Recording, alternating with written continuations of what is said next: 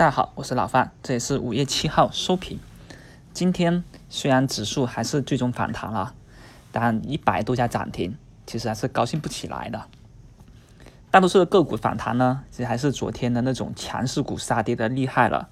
杀透支了，然后借指数的一个企稳，然后里面的资金啊轻松的拉一个反弹而已。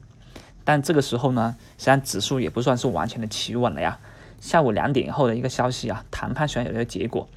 但是呢，也没看到啊，也没看到这个茅台成为了一个现在最大的一个利空啊。昨天暴跌以后，所有的票都补跌，啊，包括你看今天下午这个猪肉也都杀跌，但茅台没补跌，而且呢，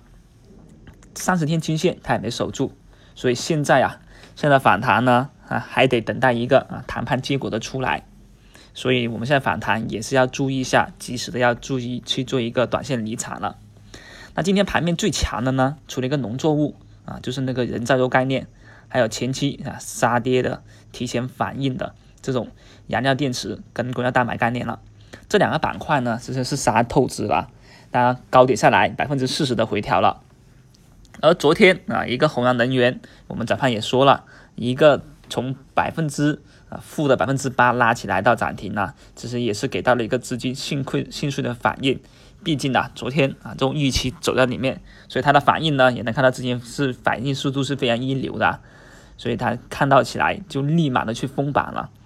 那同样，国药大盘概念也是，仁和药业、紫星药业还有啊莱茵生物也都是前期杀透支的，所以早盘啊一个高开立马就封板，这种也是感觉到资金选择了一个调整的板块先拉。当然还有一点啊，你看。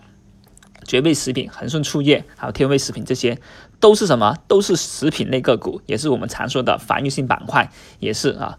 稳健型的这种白马蓝筹啦。所以这些反弹走的那么猛，那自然也是我们此前判断资金要再去做这个蓝筹白马的这种布局，特别是这种防御性的这种消费类个股啊。所以这个时候我们一定要注意啊，注意这种板块的切换，也就是。资金不能够啊，因老股的放在了这种强反弹的轻压料概念或国家大盘概念里面，一定要留一部分资金啊，放在这种消费类的消费类的白马蓝筹里面了。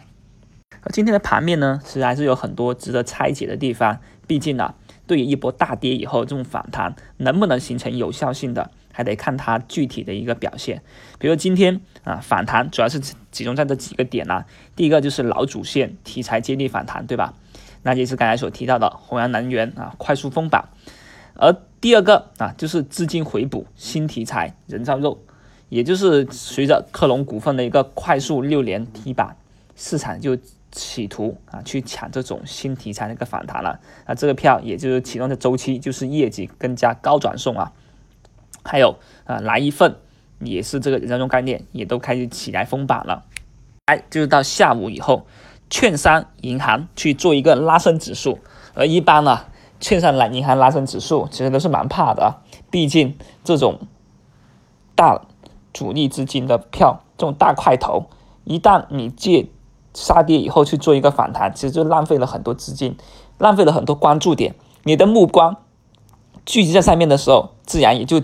降低减轻了其他题材的一个参与资金，所以券商银行这种拉呢，一般我们有所谓的啊啊机构或者说所谓的 GJD 这种队伍的一个参与了。第四啊就是尾盘利用消息推送的一个顺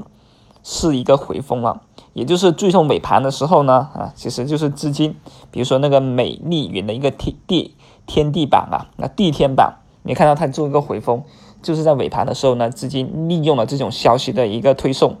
等于是场面上的一些利好消息出来去做一个提升的。那尾盘的一个拉升呢，其实也给到反弹是一个最终的一个确认了。虽然说没什么看点票出现，但这也是对于今天反弹的一种良性的一个认可啊，这很关键。市场良性的认可，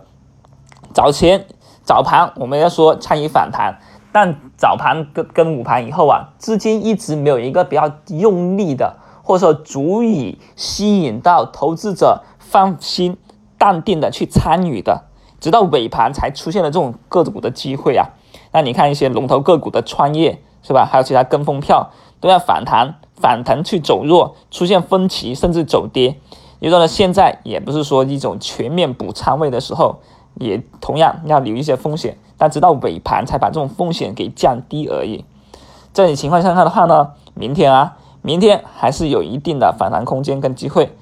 但是这样情况下面，我们也建议明天冲高以后啊，还是把今天参与的票啊去做一个离场，做一个获利离场，把仓位又重新降低下来，